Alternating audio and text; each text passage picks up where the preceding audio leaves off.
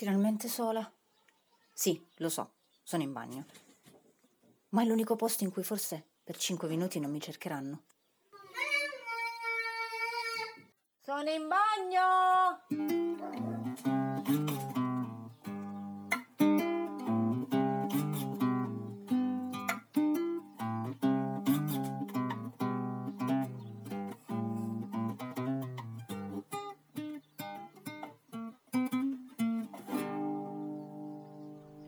Ciao a voi! Volete sapere com'è andato a finire il documentario della fauna homeschooler? Ragazza 2 ha deciso di voler imparare a suonare il flauto. Vecchie reminiscenze delle medie mi hanno permesso di mostrarle a malapena come tenevo le mani sui buchi. Il mio professore era appassionato di Eros Ramazzotti e Raff. Immaginate che belle le lezioni con lui. Lei invece ha scelto un video e l'ha seguito per imparare una canzone. Era così presa che non le interessavano i gemelli che litigavano nella sua stessa stanza. Alla fine anche marito papà ha contribuito a questo momento di apprendimento con le sue nozioni di musica. Ragazza 2 è quella che dice sempre Da grande voglio fare la rockstar.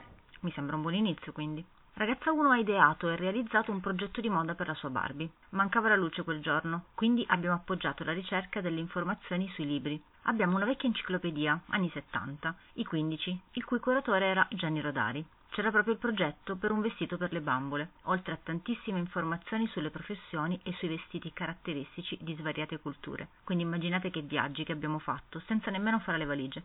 Nei giorni dopo il momento di sconforto che vi ho raccontato e la successiva illuminazione, abbiamo scelto un argomento che ci piace molto e che vogliamo approfondire, il sistema solare. Abbiamo visto alcuni pianeti anche con il telescopio quest'estate e quando non è piena anche la Luna. Non so imparare. La ricerca delle informazioni sui vari pianeti le sta dimostrando il contrario. Io cerco di rimanere il più possibile sulla cornice e lasciare che lei esplori vari metodi per comprendere il suo. Ma ogni tanto faccio una planata per farle sentire che ci sono, se vuole. Uve. Olive. Eh sì, è iniziata la raccolta delle olive. Mi mancava stare all'aria aperta e fare tanto movimento. È fisicamente stancante, ma l'ambiente di lavoro è meraviglioso. I bimbi si arrampicano e giocano tutti intorno alle reti, mentre noi adulti facciamo il lavoro pesante. La raccolta delle olive è una scuola molto importante. Sono d'accordissimo con te e ogni tanto approfitto di questi momenti anche per rievocare ciò che abbiamo imparato. Così ripassiamo e condividiamo con felicizzata e amica gattina i nostri viaggi spaziali, mentre facciamo attività fisica, fra corse, rotolamenti sull'erba e arrampicate.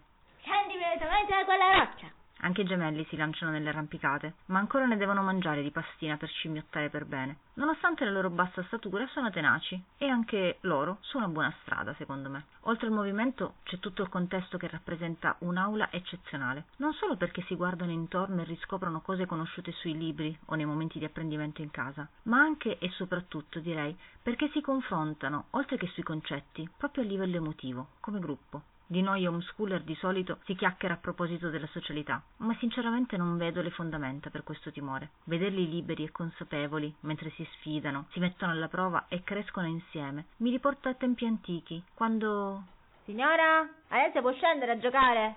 L'argomento piante, ad esempio, è rimasto anche al ritorno a casa. Con ragazza 2 abbiamo continuato la lettura di un libro sulle piante, pienissimo di splendide foto. Ci siamo ripromesse di andare a cercare semi nei prossimi giorni, ma ci siamo anche perse nei viaggi fra l'aratitano, il fiore più alto del mondo, È più di tre metri.